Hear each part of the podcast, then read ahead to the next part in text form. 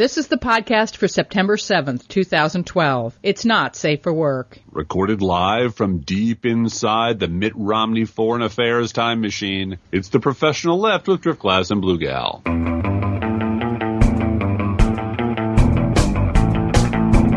Hey, everybody. Hey, You've been looking forward to this one, apparently, from my Facebook stream. I'm getting a lot of people saying, oh, we want an extra long podcast this week. well, we'll talk very slowly.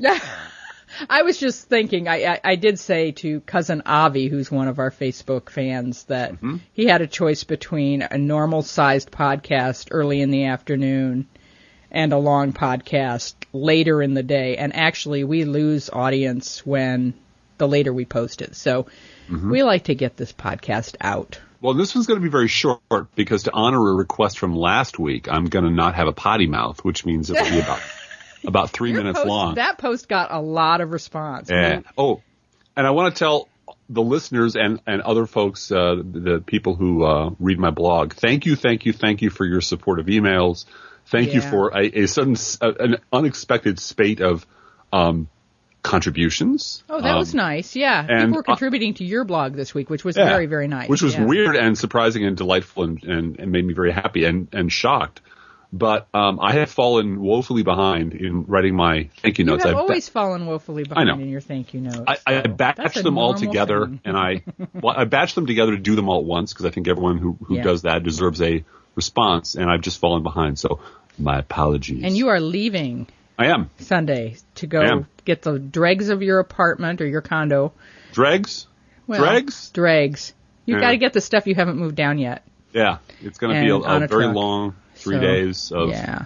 loading Being and away unloading. from Yeah. your wife. Yeah. Yeah. It's a long trip, So. and it's it's it's uh it's a milestone of, of sorts. It's a good thing, but it also is a closing, a definitive closing of a chapter of my life.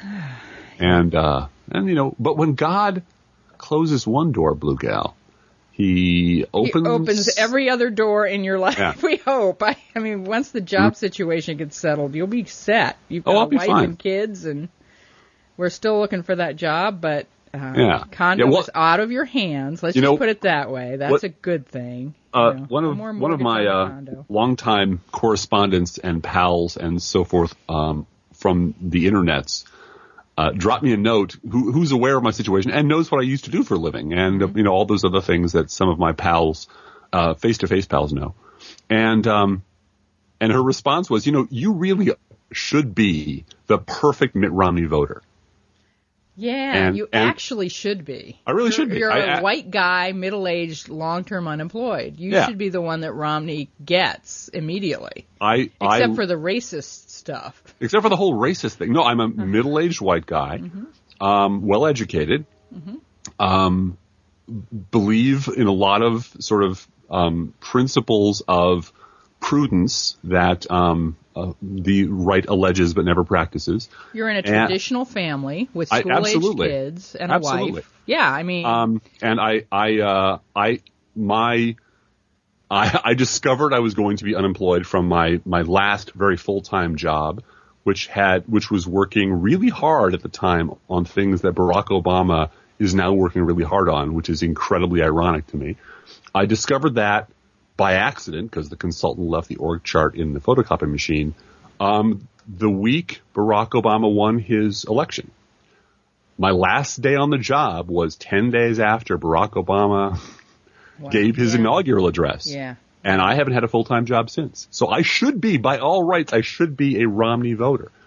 And you should dwell on the fact, oh conservative listeners, why am I not? Am I stupid? Am I uneducated? Do I not see the world correctly? Am I delusional? Or am, am I perceiving the world correctly and you have your head up your ass? And Well, I'm never gonna, One of the things that uh, relates to that, there was a article I thought of you um, about the Department of Transportation. And the Department of Transportation is changing the rules for a couple of states, one of them being Alabama, and giving them an expiration date for spending their Department of Transportation dollars. And if they don't spend them, the Department of Transportation is going to take them back. yep, And I thought about that and I thought, you know, I'll bet mm-hmm. that some of the departments that write up grants, that write up contracts, that do all kinds of things to get that money spent mm-hmm. have been cut to nothing. Oh, it, And so they can't spend that money. Even though there's a pot of money spa- sitting there that they have to spend, there's nobody there to spend it. well, and let me tell you, this will literally take a minute, but it's it's fascinating, and this is why We're going off topic here at the beginning. I know Yeah. you want to talk about the convention, and we're going to. I really get to do. that. Yeah. I really do. There, there is, um, there is a trick that the Bush administration used to use to try to cut funding for social programs that I'm, I'm very aware of. They, they would basically allocate a budget for two years. Um, and everybody who worked in this in the system, in, in sort of providing services along a lot of lines, knew that you had to make your money last.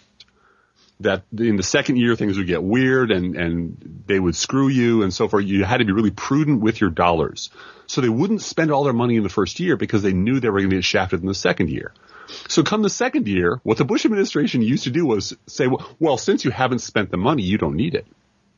So and try to take your it back. budget again. Yes, yes. And they, I mean, the, the the degree to which they were relentlessly trying to fuck over the poor and the middle class, take away programs that, that worked, and to um, or block grant them. That was a huge thing. Yeah. It was let's let's just give chunks of money to Republican governors and let them spend them any way they want. And if they want to spend them on the poor and middle class, if they don't, well, that's your fault for electing, you know, the wrong governor. Not our fault as the federal government. So well, there and didn't a Scott Walker spend the homeowners bailout money on just balancing his budget? Yeah. Oh yeah. Yeah. I'm not. I don't know if that's the pot he spent, but he spent money that was intended to help the poor and the middle Homeowners, class. homeowners, Um, yeah, you know. yeah, the homeowners money. Yeah. So this is not exactly a new trick. And and if you once you pop the hood on how the government works and, and look at all the ways, all the little on the ground policy ways that Republicans have used for 30 years to fuck over the poor people. Reagan put in charge of the Legal Services Corporation, which is lawyers for poor people. If you're getting screwed on your social security or, or you're having problems with your spouse, you know, or you've been kicked out of your house and need a lawyer, this is the organization, that tiny little organization, underfunded, that was designed to give poor people legal help. And Reagan kept putting the guy in charge of it who said publicly, I'm here to defund this organization. I don't want any funding for it. I want it to go away. And Congress had to keep interceding and forcing them to take money. That's how old this battle is. Anyway, let's get on to the latest chapter. hey, convention. Yeah, we The had a we convention. had there was a convention this week. Yeah. And it was an aggressive convention. I Yeah. was really impressed with how much punching back happened. Um, and I wanted to start with Dave Weigel, Yeah. who just kind of floored me with his tweet about this convention being a repeat of 2004. Actually, both conventions being a repeat of 2004. Yeah. He said it's it's a repeat of 2004. The challenger remains nice, and the incumbent goes for the groin. Yeah. First of all, And I said, you know, I wish Obama had gone for the groin when Joe Wilson said you lie. yeah. This is going this is not in isolation. Neither one of these conventions is in total isolation where you can just say, "Oh, they were nice and these people are mean." You know. Well, I don't remember the part in the Democratic convention where they stood up and said 9/11, 9/11, 9/11, Yeah, 9/11. yeah, yeah. And if you vote for the wrong people, your opponent, you know, your children may die in a nuclear holocaust. Mm-hmm. I don't remember the part where they were waving um, purple heart band-aids, yeah. mocking John Kerry's Yep. military service. Yep. But here's the problem with Dave Weigel, who does some good writing. Dave Weigel is 12 years old. Yeah. Well, he So Dave Weigel doesn't literally doesn't remember anything before 2004 anyway. So it's like talking to someone who analogizes, who only whose cultural memory only extends backwards three years. Mm-hmm. You know, um, Harlan Ellison does this experiment when he talks to college students about what's the earliest film you remember Oh wow. and what's the latest film I remember, and where's our touch point? Mm-hmm. And and he said, look, if you're a writer, and that's what really we're talking about. The convention are exercised in storytelling, Yep. in writing, Yep. communicating with people in that oldest, oldest of human activities. He had a student who was, it was a very nice young lady a few years ago who who held up her hand and said, "Who's this Dachau person you keep talking about?" And he said, Dachau, you know Dachau. She goes, yeah, who is that? I don't know who that is.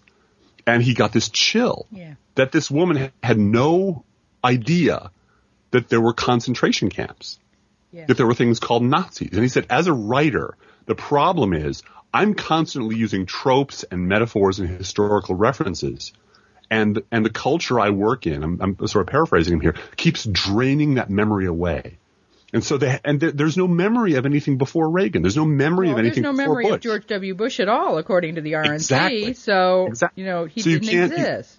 You're up again, and, and somebody pointed out that George W. Bush was mentioned more often in one speech at the DNC than the entire Republican convention. yeah, yeah. Uh, which is you know astonishing. But it's not as but it's one of those things the press just shrugs their shoulders and say, well, you know, it's politics. It's just like 2004. No, it's not, Dave Weigel. Yeah. No, it's really not. I know you can't remember anything before that, but it's really not. It's it's really a remarkable evolution in uh, a return to sort of old school stem winding Harry Truman hit 'em and keep hitting them, um, speechifying and testifying as to what you believe, being unashamed to be what we always talk about, being unashamed to be a liberal, being unashamed to be a Democrat. I want to talk a little bit about watching the convention with Twitter, which Yeah. was kind of a culture shock for me because it is really the first convention with Twitter. Yeah. And I felt last night particularly like I was watching the convention with the chorus from Puccini's Turandot on the stage with Obama, with tweets coming in and reading Twitter while I was doing, while we were watching the speech. And I kind of had to turn it off because that chatter was getting in the way of me sort of really understanding what Obama was saying. And I didn't want to have that interruption. But I wanted to talk with you about that and how, uh, t- whether Twitter, you think Twitter interferes with the experience or somehow magnifies or improves the experience of watching a convention like this. Um, I think it probably does a little of both. What it does, what it did for me, since y- I'm I'm the guy who has to turn off the radio when I'm looking for a street to turn on, turn down, because my brain is just wired that way. I can focus on many things badly, or a few things really well, but I can't I can't cross circuit certain things. Um, one of the things that it allowed me to do, which I could never do before, was run a parallel, almost video pop-up track of what the Breitbartian right was saying in real Yeah, time. yeah. How they were reacting to it in real time. And it, that was the part that really was new because it was happening right before your eyes. And Now, were just, you watching a hashtag at that point? Because I've Uh, no, noticed, I- I, think, do you follow right wing people on Twitter? Yes. Okay. Yes. See, I that's follow a few of them. okay. I follow a sampling of them, and I, and I occasionally, like Dana Loesch, I occasionally Yeah. give her my opinion, and she occasionally responds, and I occasionally respond back to her, and then she runs away, you know, screaming in fear. Because you're so mean. Yes. I'm so mean. yes. Um, but I, I, I sample them in, in the same way I sample editorial content. I, I watch in a, skimming sampling kind of way what the centrists are doing these days. I, I read David Brooks' column way too late last night and found, you know, the, as I do the razor in the apple. Um, because just how incredibly small and petty and mean and blind these people are, how absolutely gagging on their own hatred they are, and how they can't get over it. Well, and I noticed that this week in a way that I haven't noticed it on Twitter before, which is liberals simply retweeting what conservatives say. Just Yeah. to, just to say here, look at Jennifer Rubin. Yeah. And she was really the worst case this she, week. she was bad. Well, Ann Coulter was bad. And Ann Coulter was horrible. A couple of the. Breitbart Yeah. clones were bad. But Jennifer Rubin, just in terms of sheer um, raving insanity on, you know, as and again, I, I don't, I don't bother with the scuttlefish, but I do take special interest in people who intersect with the legitimate media, whatever the hell that means anymore. Yeah. People who have a sinecure yeah, or a paying Um, gig on the networks. Yeah. at a straight, you know, network job where they can reach 20 million God-fearing Americans, or they can reach uh, people who don't realize that the Washington Post is a shithole and read it because they think it's a real newspaper. Um, especially the the New York Times, because the New York Times, as we've said a hundred times before, is read by people in the Chinese government. I mean, it's, it, it's read by billions of people, and and the, the opinions on the op-ed pages really are a reflection of what they think Americans are thinking about, what they think smart, um, urbane Americans are thinking about, and that's why I take a special interest in them because it is our it is that group in the middle, it's that centrist group in the middle who are too stupid or blind or bored or whatever to pay any attention to the world around them except for two weeks every four years that are going to decide this election. Yeah. And they are going to turn to David Brooks, to the Washington Post and the New York Times to find out what both sides are talking about. So the framing of that argument is incredibly important to the outcome of, of every election and really every public policy discussion. One of the concerns that I have about Twitter, though, is hmm. that um, you and I and and the people that we follow and the people that follow us uh, begin to talk to one another in a shortcut that I think gets us away from some of our goals in the podcast of giving people vocabulary. That yep. we start talking in shortcuts to each other. Mm-hmm. We had an email from a good friend of the podcast this week actually asking us to explain who John Sununu and Peggy Noonan are. And it was a, he's a smart guy. This is not somebody who went, duh, you know, this is someone who said, look, I know a lot about politics, but mm-hmm. I, I really need you to explain to me why John Sununu matters and why, why have a Sununu week, you know, which was sort of mm-hmm. yeah. before the conventions, we just needed something to do. So mm-hmm. making fun of Sununu was a good thing to occupy our time. It um, was. And Peggy Noonan, you know, there's another one to talk about. And I'd love to hear from our listeners as to how much knowledge, uh, you know, if, if we're if we're missing something, if you hear something on the podcast and you go, wait a minute, what is that? Mm-hmm. if you have to Google something that we're talking about, let us know that. Our email address is proleftpodcast at gmail.com. We both get that email.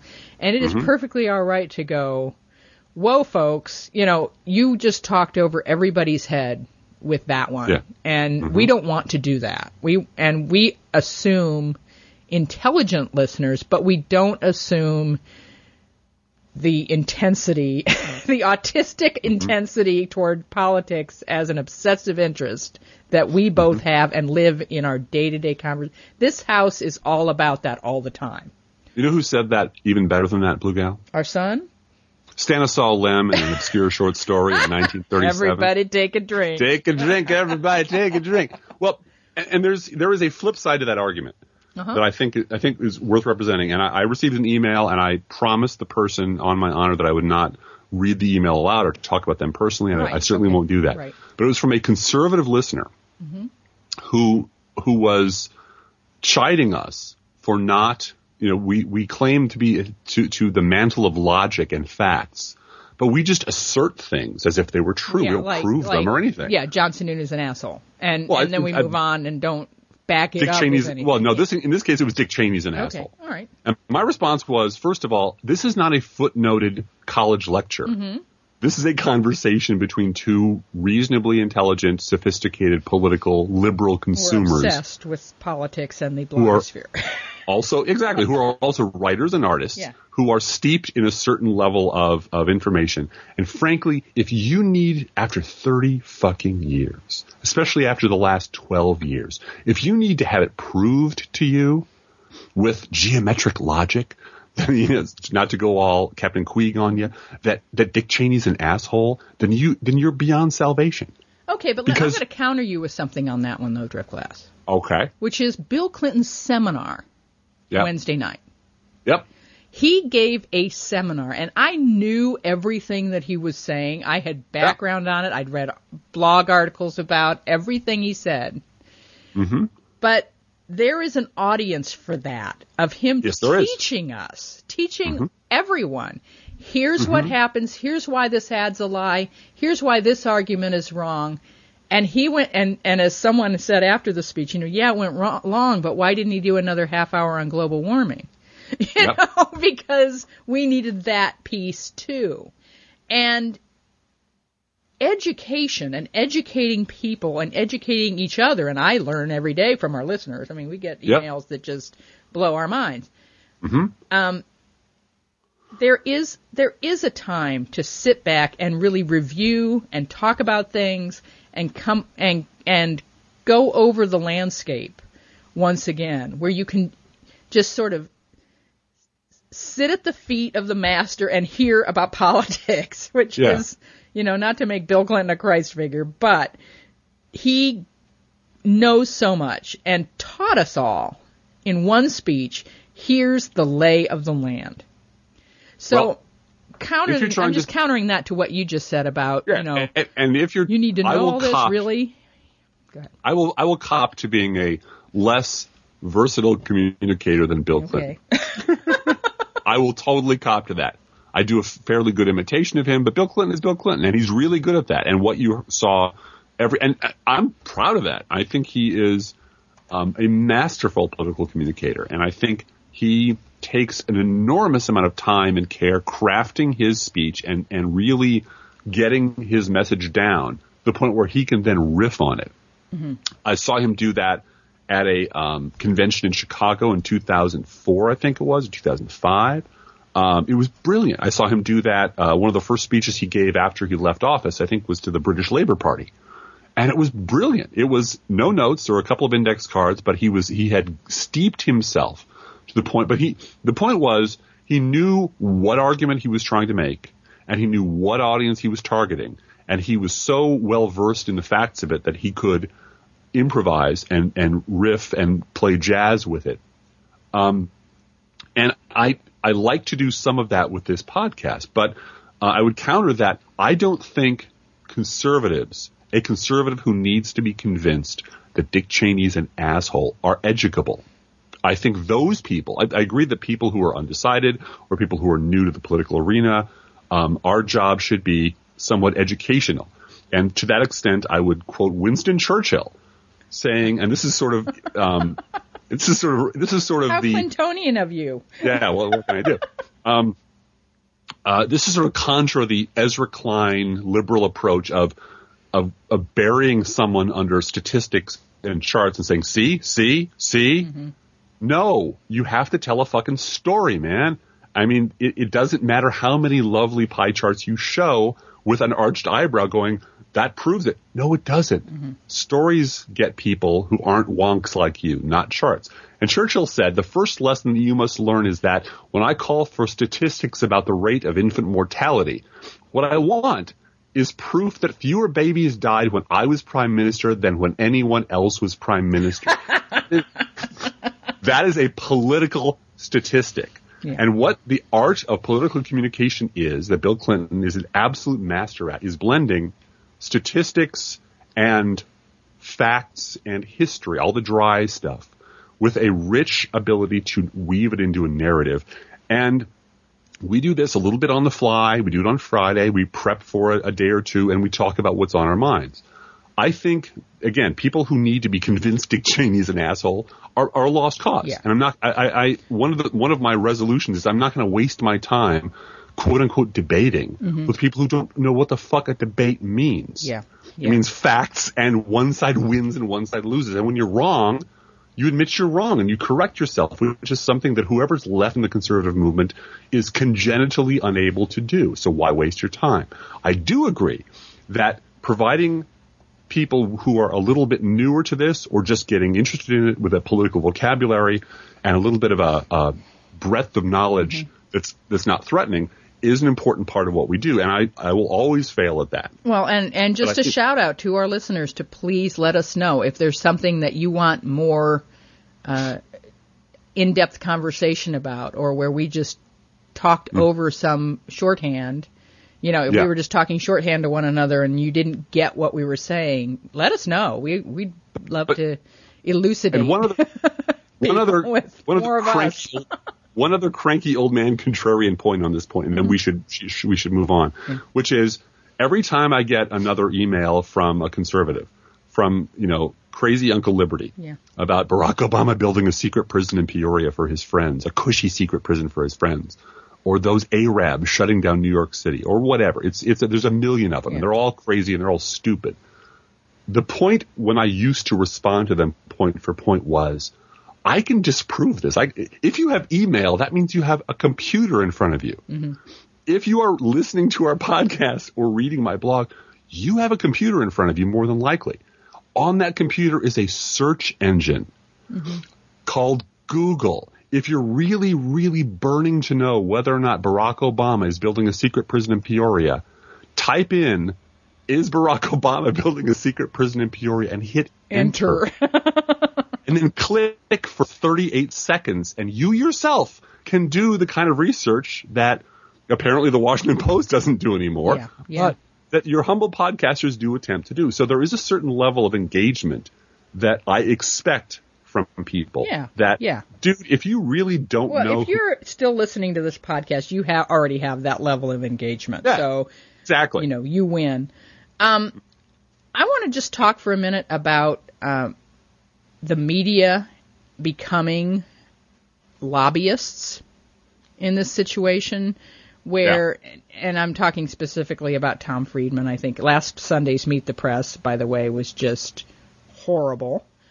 Um, but Jennifer Rubin is one of these. I mean, she, you said we might as well just tattoo AIPAC across her forehead, and Yeah. yet she's a columnist for the Washington Post.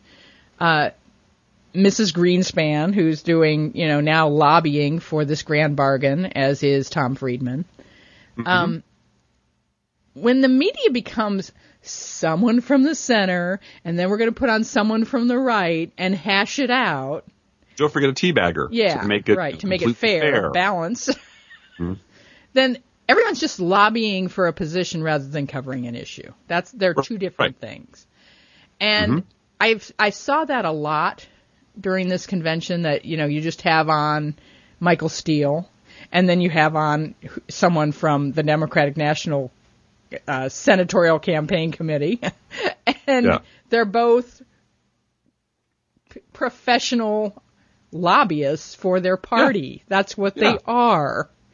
You're not going to get coverage of it. No. And and I I do want to wish Tom Brokaw well. He's had some health problems this week.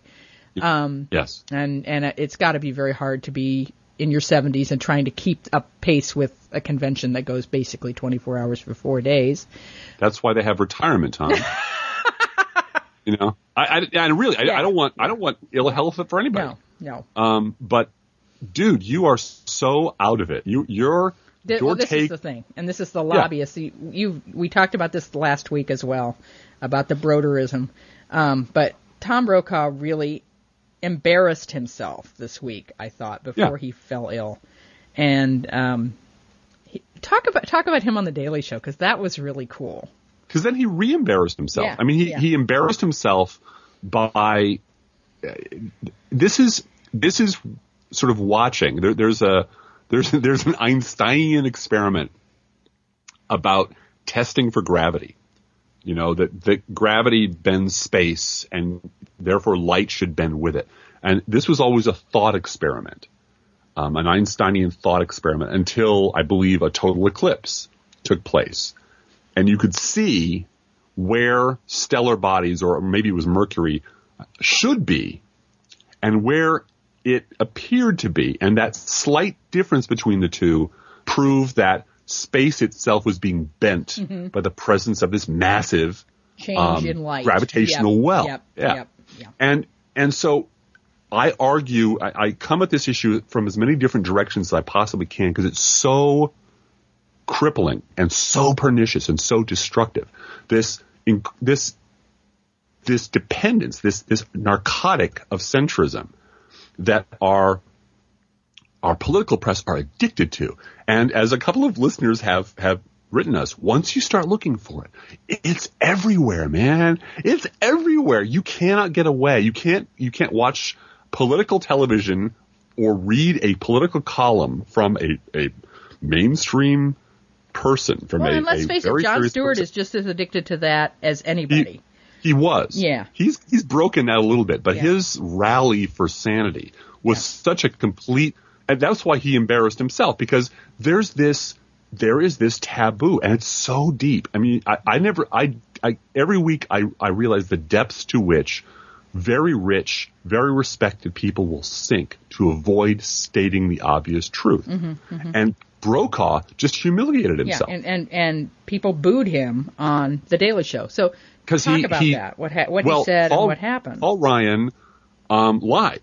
Mm-hmm. Paul Ryan, during his speech in front of 20 million people, just fucking lied repeatedly about a number of things. And if you want to know what they are, come to my blog, Yeah. and I will. well, there's lots of blogs talking about that, but yes, he But did. Yeah. Paul Ryan, let's say, let us say for the sake of discussion, for the sake of argument, that Paul Ryan objectively lied about several very big, easily checked issues, easily verified, easily looked up issues in front of millions and millions and millions of witnesses.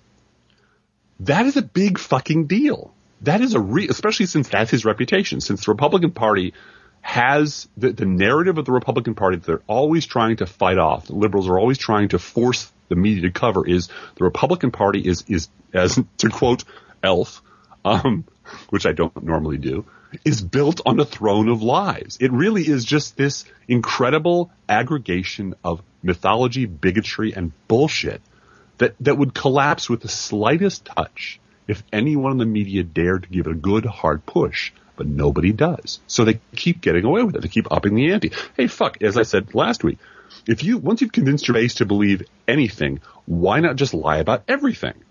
And that's what Paul Ryan did. And what Tom Brokaw did was, was strangle himself trying to find a way not to say that Paul Ryan lied. So he said, he overreached. He really sort of overreached. And that's just, um, you know, that was bad. Well, and Which is- and one of the questions that Jon Stewart asked because Oh, he and then he Jon went on the Stewart was Daily really Show. upset about why aren't we calling it lying when it's lying? Well, then, right. Then he, that, that's the point. Then he went on the Daily Show, and and now he's got a few days to sort of you know get his bearings and stop being uh you know stop channeling David Broder and start. You know, remember, he was once a newsman of some sort, and he goes on the Daily Show and he he shits himself in public a second time. Because Jon Stewart said, you know, and he and he's and it looks like he was trying to crap a birch tree backwards. I mean, he was Jon Stewart really said, "What about this lying?" Well, Well, and not know, only what about the lying, his other question was about the media, and he showed a clip of Wolf Blitzer saying, "Well, you know, the fact checkers might have some things to say about this. We expect they will." And Jon Stewart said, "I this really drives me crazy. When And- did the media outsource fact checking? And he, and he tried your to job, loop in, man. That's your job." And here's he what, tried to go ahead. loop in Tom Brokaw. He said, "Doesn't that drive you crazy too?" Mm-hmm. As a journalist, as a serious journalist, doesn't that drive you crazy? Well, you know, we, it's a very fast medium. Uh, It moves at warp speed. And we can't be on this stuff all the time. But, you know, uh, we reviewed it and we said, you know, I, I said he overreached. And Jon Stewart said, that's the nicest way of saying lying I've ever heard. And it looks, and Brokaw looked like he'd been slapped. Yeah.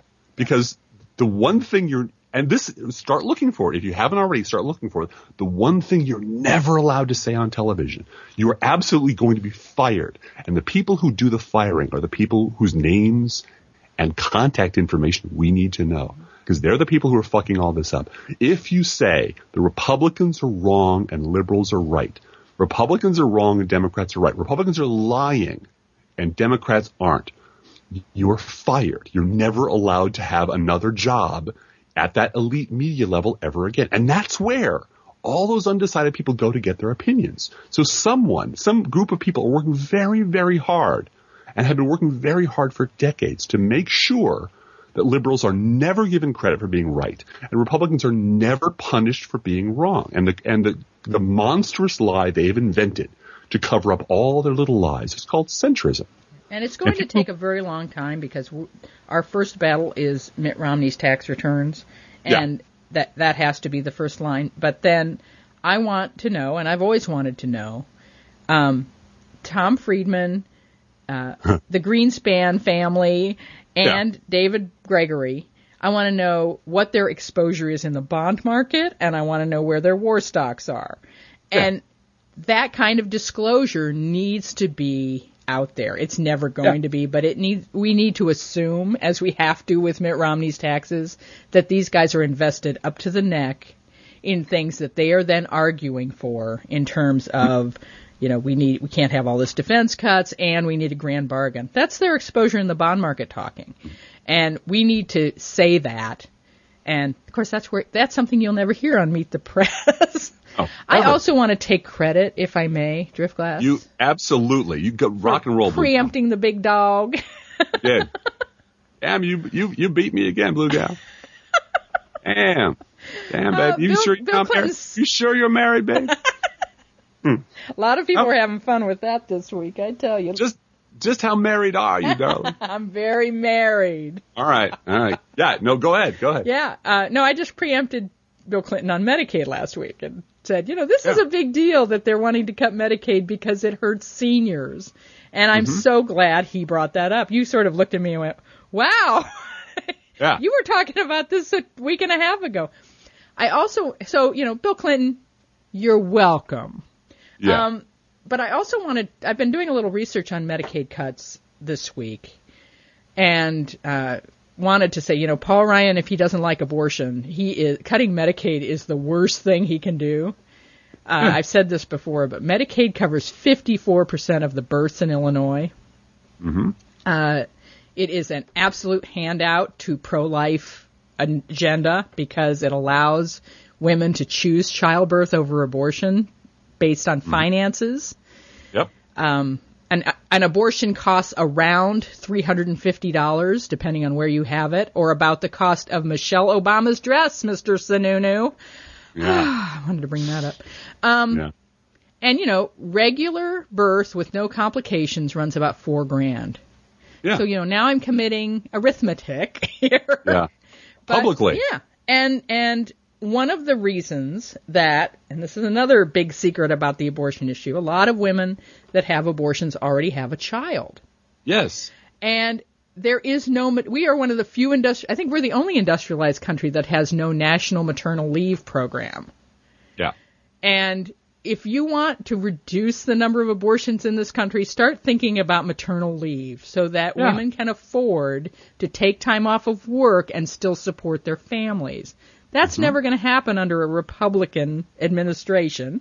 But Well, or rebuild the middle class to the point where a family can survive on one income. salary, but well, And know, then the husband or wife can that's decide- going to happen either. So But that's not going to happen. So what can we do? Well, we can make it easier for women because they're the child bearers Yeah. to plan their family. Yeah. As if that planning your parenthood is a bad thing.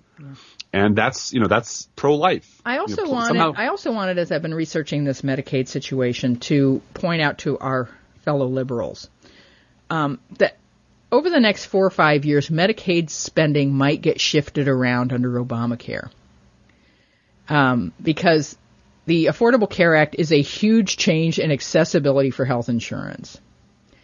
And I just want everyone to sort of be aware, and you're going to have to get a little wonky about this, but don't react immediately to every change as being a cut in Medicaid.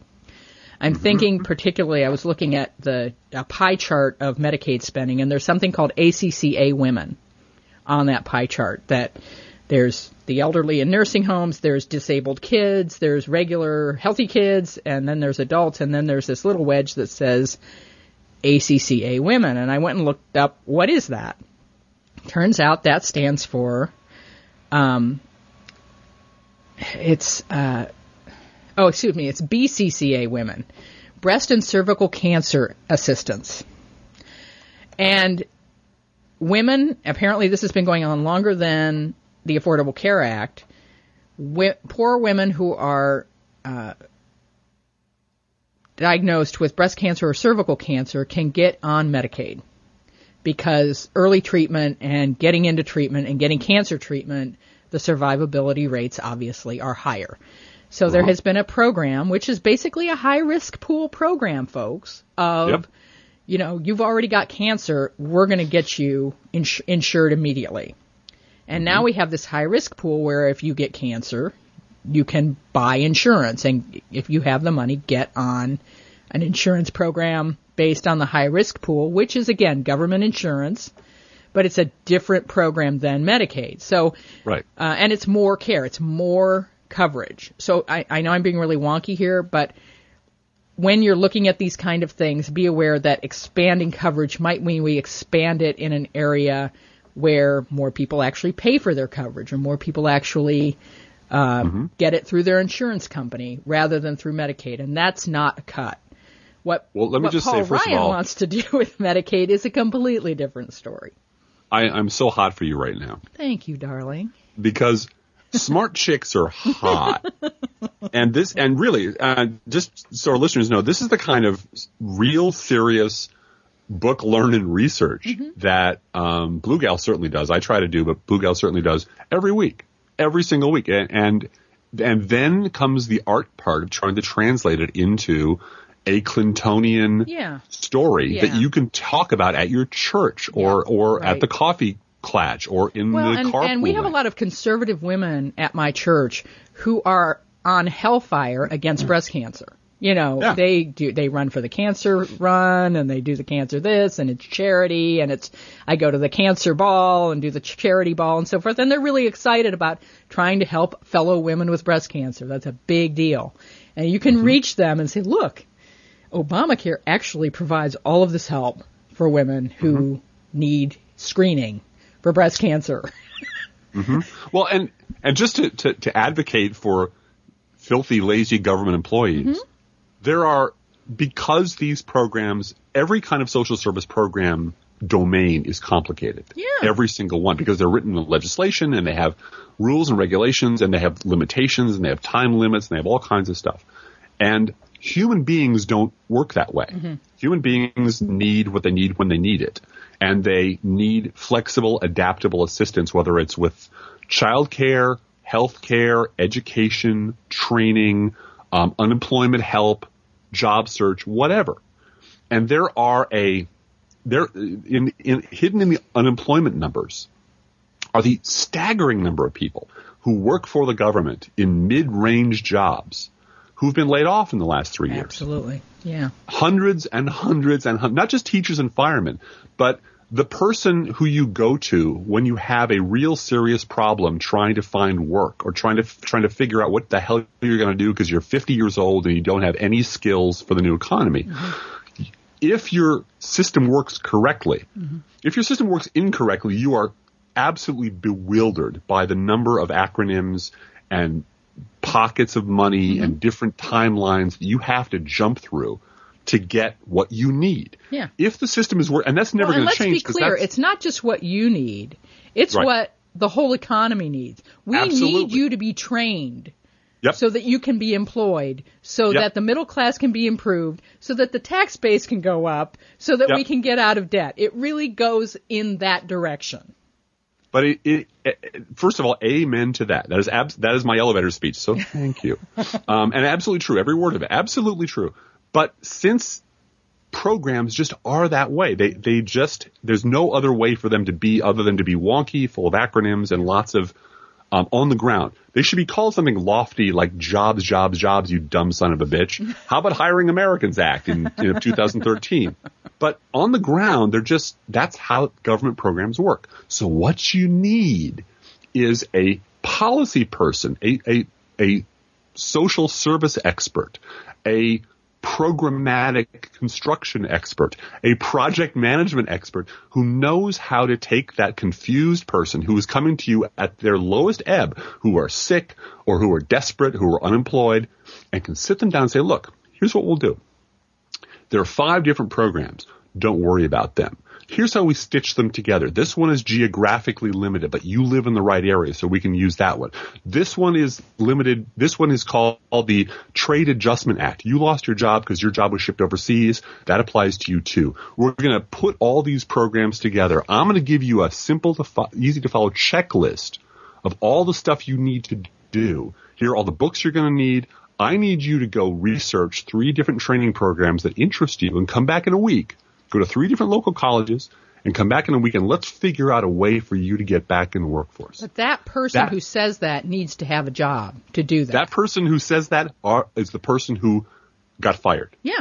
Was laid off Yeah. in, in vast numbers over the last three years because they're dirty government employees and because government revenues went down. Just like and the guys never who write the them. transportation grants and get the contracts for people to build roads. They're all gone in Alabama. So And those people work. Re- uh, trust me when I tell you, those people work incredibly hard, and they're they're mostly drawn to that field because they want to help people. Yeah. And there is it is obscene that those people are the people who were who have been gutted invisibly from the system. And ha- and so the rest of us are left trying to navigate these bureaucracies and end up at the end of the day hating government because it is confusing. Yeah. What you need is a guide. And those guides have lost their jobs in record numbers, which is a fucking shame. Uh, I want to end our conversation about, which really wasn't that much about the convention, I guess, but Huh? Well, it was. it kind of was. we were, was about we Bill got Clinton talking telling Bill stories. Clinton a lot. Uh, I did want to say that Rude Pundit won the internet this week because Ah. he said that Michelle Obama's speech was foreplay and Bill Clinton's speech was the real honest to God sex. And Mm-hmm. then Obama's speech was the cuddling afterwards. And I thought in It terms was. of energy level, that that's exactly right. And that storytelling arc, as he put it, Mm-hmm. uh, really worked. And uh, my son, I'm so proud of my son because, and I got retweeted about 170 times about this, but Yeah. during Michelle Obama's speech, he turned to me, 13 years old, high functioning autism. He turns to me and says, Mom, I understand why you're a Democrat. Yeah. And then last night, again, he's really getting interested in politics, which is Yeah. fun. Uh, he first of all he went over to a friend's house last night and they had on MSNBC and he talked to them about being a Democrat and they were Democrats too. So Oh, that was funny. Mm-hmm. And then I- during I found the during lost Obama's tribe, Mom. speech last night, he said, "You know, Mom, I don't think this will ever happen, but I really wish George W. Bush would be the last Republican president." Amen, brother. Oh, he was just Amen, he's stepson. adorable. Anyway, um, Well, and, and I don't think anybody needs to, us to tell them that that Michelle Obama crushed it. oh yeah, yeah, That the supporting speeches were just spectacular. yeah. I And want the- two of whatever Jennifer Granholm is on though, because Yeah. she, I- I she was loved on fire. Big, I love the big sloppy mess that was Joe Biden. yeah, of course we all do. Yeah. It, was- it, it was he was Joe Biden. Joe Biden does the best Joe Biden Well, I've and ever I, seen. I walked in at 10 o'clock to watch Obama, and I said, Biden's going over, isn't he? and he went, yep. That's right. and another thing, you sons of bitches, let me tell you about Scranton, god damn it. and you either love that or you hate it, but it's absolutely predictable It's- what it's he was going genuine. to be like. Let's say it's genuine. Yeah, it, absolutely. And Barack Obama's speech reminded me of the sound of heavy logs being dropped into place when you're building a building. Yep. Yep. That that thunk, Yeah. thunk, thunk. It was not boring. It was I'm not. the president. Boom. I'm the president, and and and you know what? Times are serious. Times are tough. Yeah. We're we're in a we're in a bit of a, a pickle here. We're in we're in some trouble. But here's what I want to accomplish. Here's where I want to take us. And he really, as the president, this is in a sense, this is exactly what you want a president to do: lead from behind in that in a very Yeah, real sense. he really did. He marshaled his convention to construct a narrative arc that was just incredibly impressive. Yeah. It it you know um, Edgar Allan Poe talked about using the um, art of poetry, sort of the emotional resonance of poetry in prose. Here's the emotional state I want you to be at at the end of the first paragraph, second paragraph, third paragraph. You construct a story to take the reader on an emotional journey. Yeah. Yeah. And that is exactly what Barack Obama and Team Obama did with the three day period they had to work with. They constructed a very compelling, emotional, narrative, policy rich, numbers rich, pro woman, pro Democrat, you know, loud and proud Democratic platform, uh, or, or, or loud and proud Democratic convention to appeal to the middle class. To say, look, this is who we are love us or hate us, this is who we are. And this is who they are. And you gotta choose because this is up to you. And I, I and compared to the, de- the Republican convention, it was just, it was pathetic. Yeah. I mean, it really was just, it was masterful. And I, Dave, we could- David Corn had a thing on his column at Mother Jones this morning about um, asking journalists to fill in the blank, which is uh, the the Democratic convention looked like fill in the blank. The Republican convention looked like fill in the blank. And for the Repu- I don't remember what I said for the Democratic convention, but for the Republican convention, it was looks like a gated community. Yeah. And they've closed the gate, and it's all, it's just us in here now. And you Yeah. know the gate was wide open at the Democratic National Convention. And when you think about Well, how many people at both ends of the economic spectrum think of themselves as middle class, Uh-huh. and how inclusive that is. That is what this party was about this week, and I'm Well, very proud of that.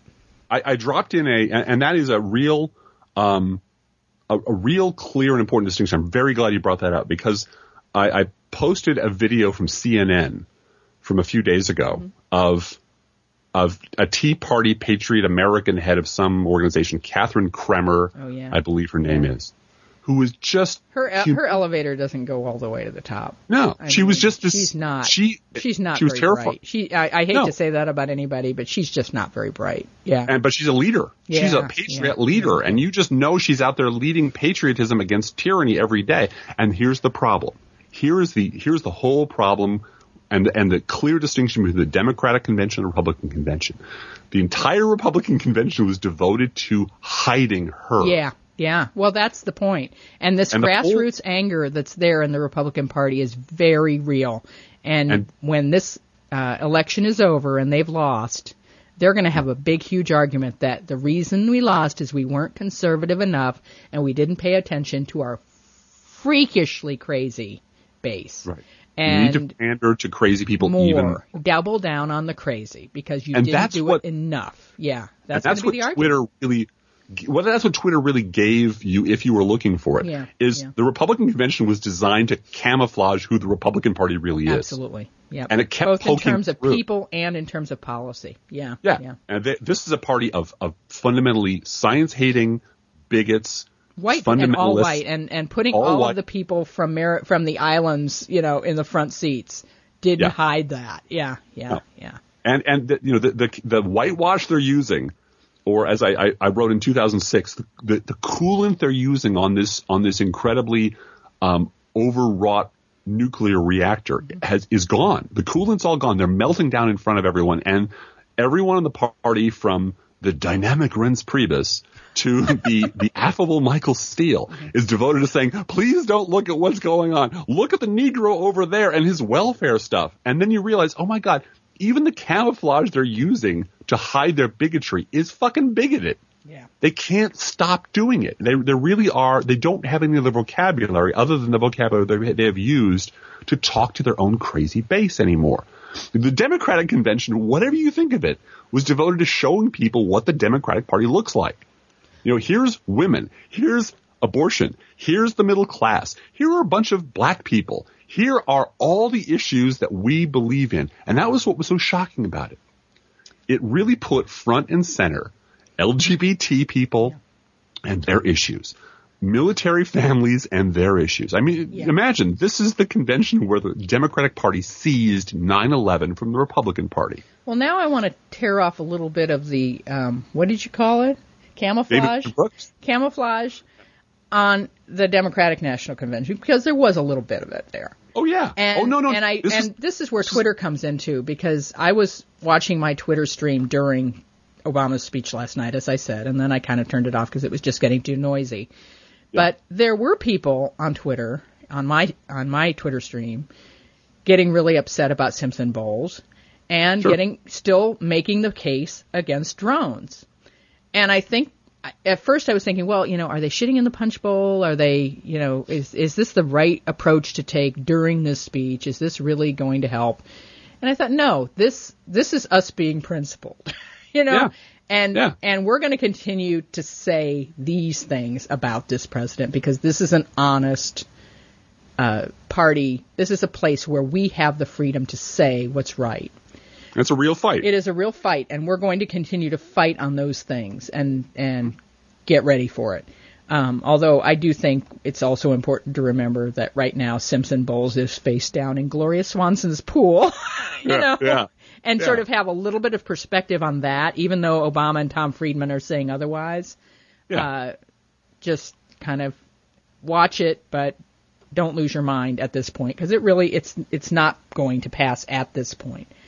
Um, And speaking, well, you I did do, I did unfollow Amer- Amanda Marcotte this week, Yeah. and I wanted to talk about that, not to concern troll her or no. get uh, start any kind of battle because I'm not going to have a battle with her. But I just No. I, I'm the kind of person who you know don't fight, flee, flow, and if you can't flow, flee. And the power of away from. Um, Amanda Marcotte had some very harsh things to say about religious conversations in the platform. And this whole thing about God in the platform was bullshit, and I totally believe that. And um, you know, we're we're once again sucking up to Hannity when we get upset about these things and and start start kowtowing and pandering to God talk. When you know, I'm a religious person who also runs the blog against theocracy blog Right. forum every year. So Right. and you are, you know, tw- by religious you mean volunteer at church two days a week, Yep. church every weekend. I was liturgist. five times this week. Yeah. Yeah. Either taking kids do- over there for the- activities or doing something myself. Yeah. And it's You're the liturgist. Yeah. Um, some weeks, yeah. And you, and I am. And I'm a know, divinity school graduate, so I mean this Right. is a So- Hmm? part of my life. So, um, but uh, first of all, if I have to consider in reading your Twitter stream whether or not you're drunk, that's something I don't want to have to judge. I just that bothers me. Um, but there's another issue I have uh, about uh, anyone who's kind of really noisy and angry and hateful on Twitter, and for any reason, and that is I miss an opportunity to find common ground with people. And I happen to believe that God loves atheists best, and I'm going to talk a little bit about that. But um, we got a letter a couple of weeks ago from a guy named Michael, and I love that his name is Michael because Michael is the angel in the uh, kick-ass angel in Revelation who the archangel he, angel. he punches Satan in the balls. Yes, he Yeah. does. He's not. Yes, he does. Uh, he's not gentle and and feathery. He's he's a No. warrior angel. He's. Know. I'm with the band. You know. He's that guy with the I- tattoos. he's on. Yeah. He's on staff. Yeah, he he, doesn't is. need and to he's go to church. He's on staff. and muscle. Yeah, so Yeah. that's kind of funny. But uh, I got we got a letter from him, and I wanted to read it to you and my response because we had a very Mm-hmm. nice exchange.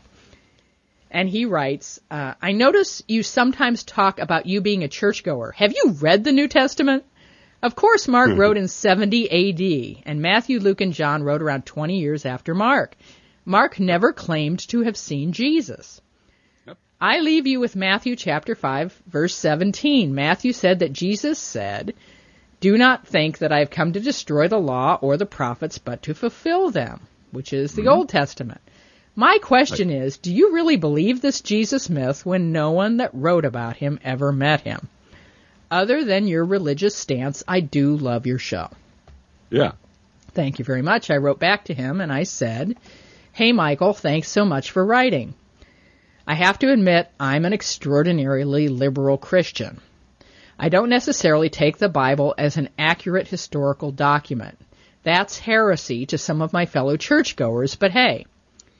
Driftglass and I actually play a game called Bible Bitch. we do, don't we? PG thirteen. Let's just be clear about that. Bible bitch where Driftglass will say something and I scrunch up my nose and shriek, That's not scriptural. there is room in all religions to take them as inspiration to live a better life and make the world a better place. In my heart, I consider myself a Quaker, and I consider the Bible to be what Mary Baker Eddy, the founder of the Christian Science Church, called a sufficient guide. That doesn't mean infallibility or inerrant fact, just sufficient. Mm-hmm. The church I attend is the United Methodist Church with emphasis on the social justice and care for the poor part of the Bible. And uh, by the way, United Methodist Church is quickly becoming a welcoming place for gays as certain people in the church die off. I hate to put it that way, but it's a very generational evolution that's happening within the church. Indeed. Driftglass and I are now reading out loud, bitches, the message, which is the Bible translated into really and truly modern language. I had no idea there were so many prostitutes in the Bible. It's unbelievable because the author of this translation translates prostitute as prostitute. So Yeah. when you Yeah. start to read it and every other every other verse is prostitute, you sort of get it. Oh, oh I they're see. talking about prostitutes. Okay. Mm-hmm. Thanks for writing. I really appreciate your kind words and thinking approach. We are quote unquote blessed to have listeners like you. Haha. yeah. And by the way, my personal theology says God loves good-hearted atheists best because they are the children who grew up and moved out, keeping virtue with neither the carrot nor the stick of religion. At the very least, they'll have the best tables at heaven's cocktail party. Yeah. Cheers, Blue Gal. Yeah. And he wrote me back right away and said, Well, now I feel bad because you were so nice when I criticized you. Okay, I agree with what you've said. Thanks for responding. I was amazed when I received your email. Who responds to people that are critical of them? You're one in a million. Yeah. And my answer to that question is Christians. Yeah. you know, that, you know, I wouldn't, be, I wouldn't be following that Jesus dude very carefully if I didn't bless those that curse me, right? So hmm. we had, I felt like, and he signed it, your friend, and I said, yeah, I'm really glad we're Yeah. friends, and we we get along. We'll work on it. Yeah. And this is why I was, I, I unfollowed Amanda Marcotte because she freaked out over the nuns on the bus on Wednesday. Yeah. And this righteous atheism that says, you know, we have to hate the nuns on the bus because they believe in the sky fairy. Mm-hmm. And particularly her comment that the nuns on the bus aren't doing anything about patriarchy. That just was, oh wow. You know, really? Really, Yeah. Amanda? Is that is that where you're at? Because mm. um, that's kind of not where I'm at with those nuns on the bus. I think from where they're standing, they're doing quite a bit about patriarchy. Um, yeah. They're the real leaders of the church. I mean, frankly, screw the Pope. The people on Well, the ground not- who are changing mm. the world. They're not carrying the water you want them to carry in the way you want them to carry Yeah, it. yeah. You're right. They're not doing that. They're not going to do that. And and so I I was kind of writing this up, and as I said, all I did, I didn't start a Twitter war with her. I didn't, you know, I, I emailed the person that brought it to my attention and said, "Wow, she needs to get off her fucking high horse," and I was mad. But I didn't start a Twitter war with her. I just unfollowed her, and uh, thinking about it more, I thought, you know, it really is important also to bring up the issue with with noisy atheists, and and there are, believe me, I get it. that there are a higher percentage of assholes among the Christian population than there are among the atheist population. I Yeah. totally give that to everyone. Yes, Yes. that is true. Um, but with this with this noisy atheism, there is an issue of white privilege, and we need to bring that up. Because needing to be right about the sky fairy versus the flying spaghetti monster, um, you're really ignoring the religious motivation in social justice movements like civil rights, like liberation movements in Central America. And let's not forget that in Central America, nuns got tortured and assassinated for standing and up for poor coming. people, for standing up for Yeah. poor people. Mm-hmm. The migrant workers movement is deeply religious. The civil rights movement in this Yeah, country. in this country. I mean, it was Deeply the religious. Reverend Martin Luther King. Don't forget. right, because there's no other place for them, to organize go. than the church. Exactly. You know, And no other narrative that bound them all together Yeah. than the narrative of of Moses. really. Absolutely. And and for Mm-hmm. some slaves who died in slavery, Jesus is all they had and all they ever would have. And how dare you take that away from them? Exactly. Um, and that's Shame on And that's you. hard- Don't call yourself hard- a liberal if that's what you're doing. Um, and that's hard to deal with when you're when you know when all you are is your atheism.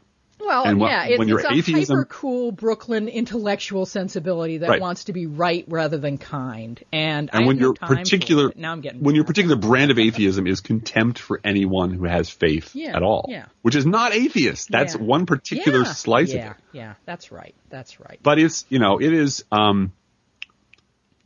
I think that part of the problem is also the Mensa meeting problem, the first Mensa meeting problem.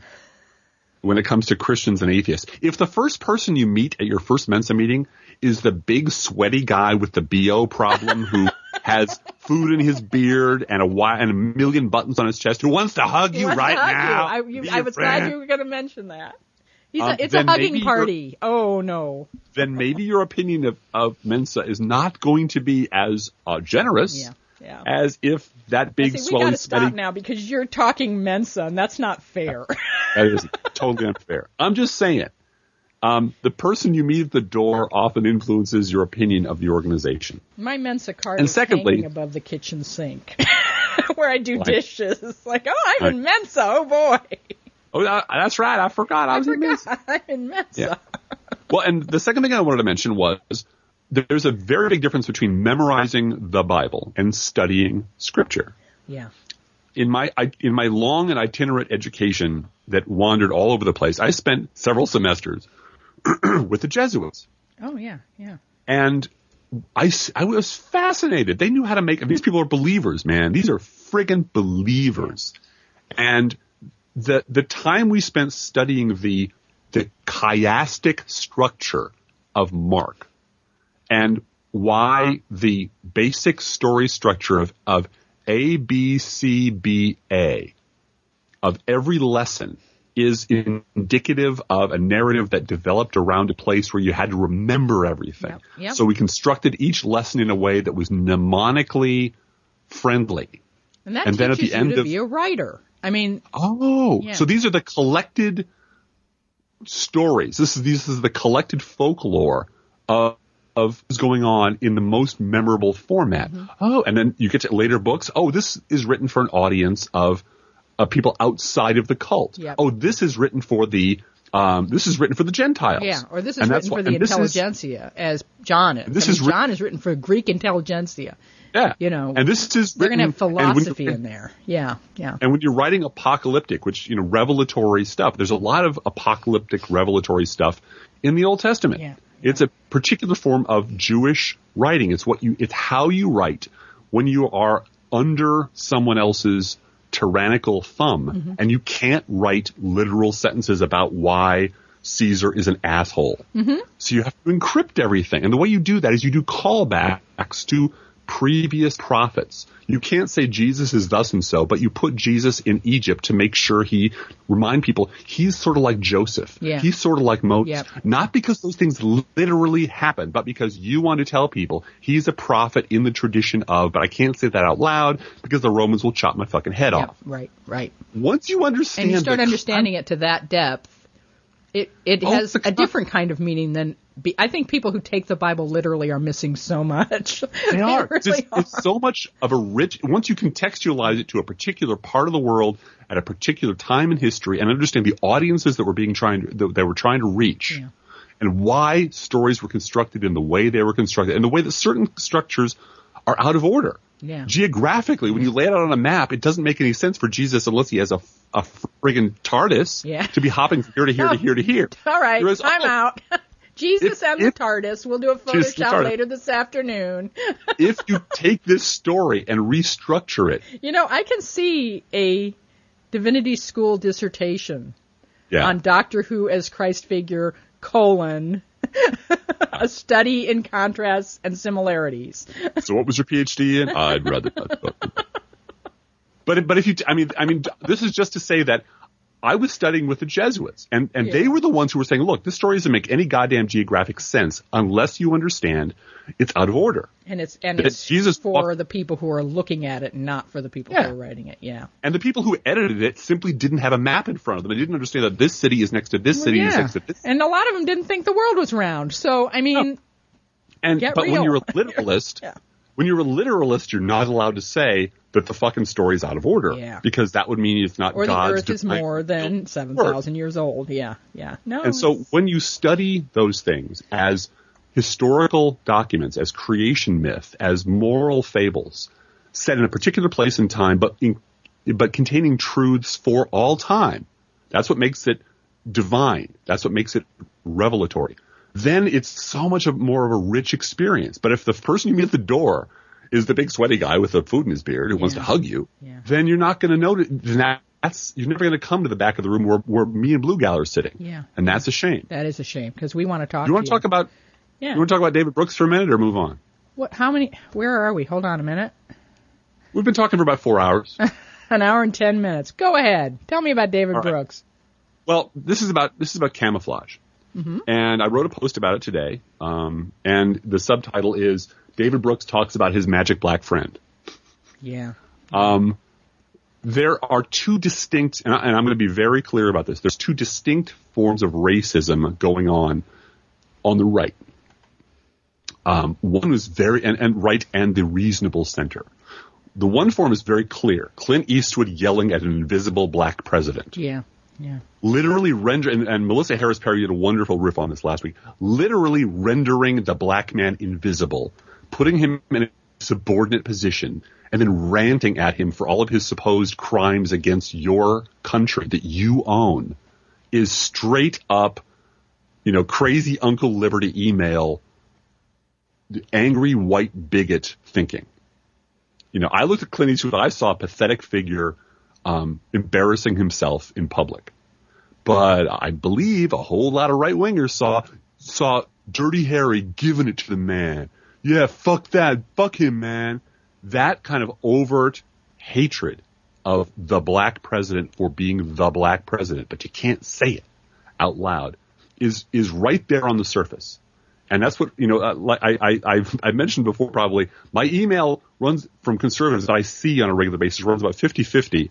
People who are, who call Michelle Obama Muchella, who talk about welfare and send pictures of Barack Obama with a bone through his nose. And the other half that complains bitterly that liberals keep insisting that we're racist. And where do they ever get that crazy idea from? And it, that kind of schizophrenia, that kind of deep denial that powers the GOP. But there is another form of racism, and it's called the magic Negro or the magic black friend. And it's summed up in David Brooks's centrist argument against about why this convention was a failure for him. I'm going to give you one quick quote.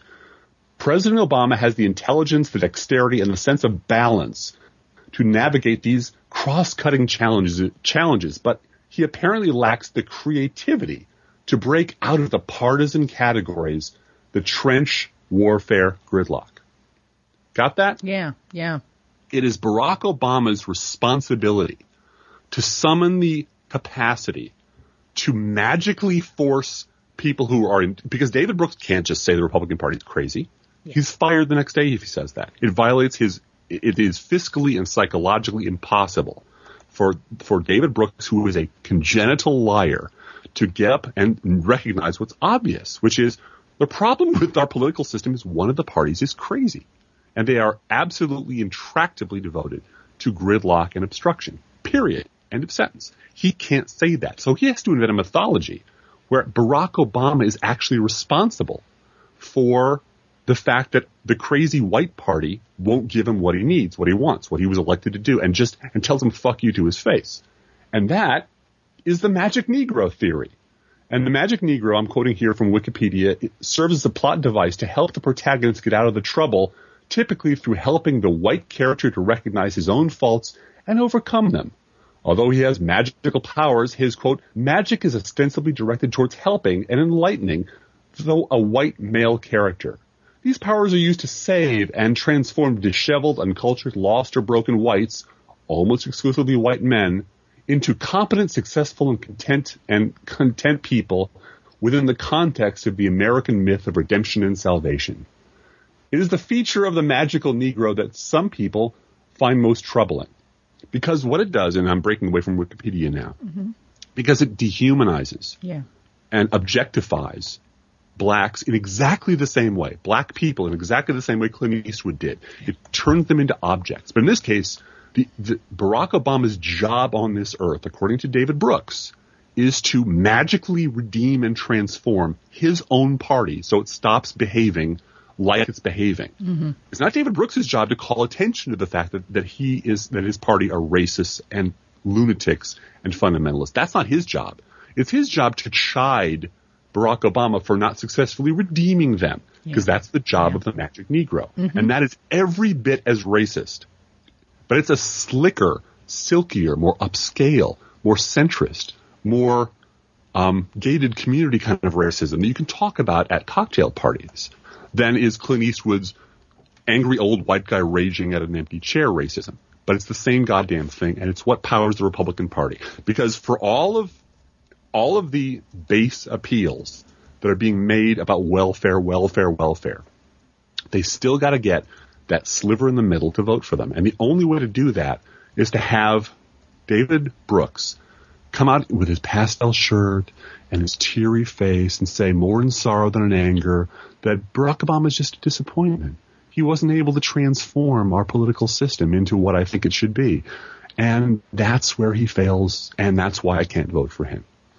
And that is racism, ladies and gentlemen. It's it's got perfume on it, and it lives in a big house in an exclusive suburb, but it's every bit as goddamn racist as Clint Eastwood screaming at an empty chair. Thank you. You're welcome. You can listen to our podcast for free anytime you want at our website, professionalleft.blogspot.com, or at our Facebook page. I'm Frances Langham on Facebook.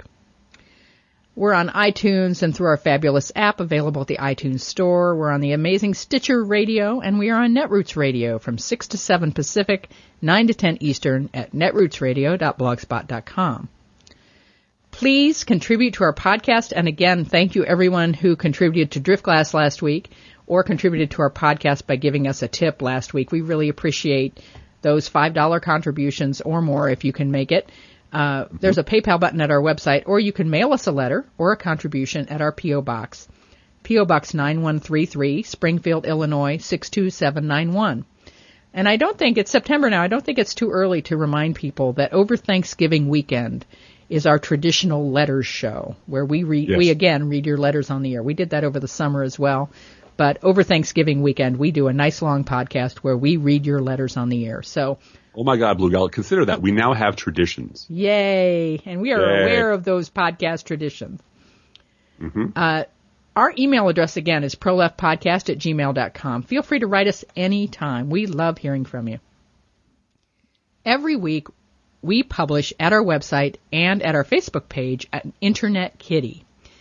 This week's Internet Kitty is called Glamour Puss. And let me tell you, if Bill Clinton was a cat, Yeah. what would he be saying to Glamour Puss? Driftglass. Hey, baby. Hey, just how married are you? you come here often? Yeah, you're looking good, honey. You're looking Suffice it to say, Glamour mm-hmm. Puss lives up to her name.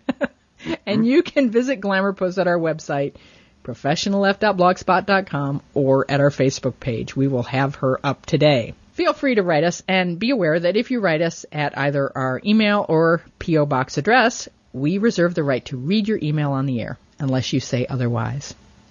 So, Driftglass, how are the Internet Kitties doing this week? Well, Blue Gal, the Internet kitties have known for years that you just don't mess with the big dog. Let's think about living. Let's think about loving.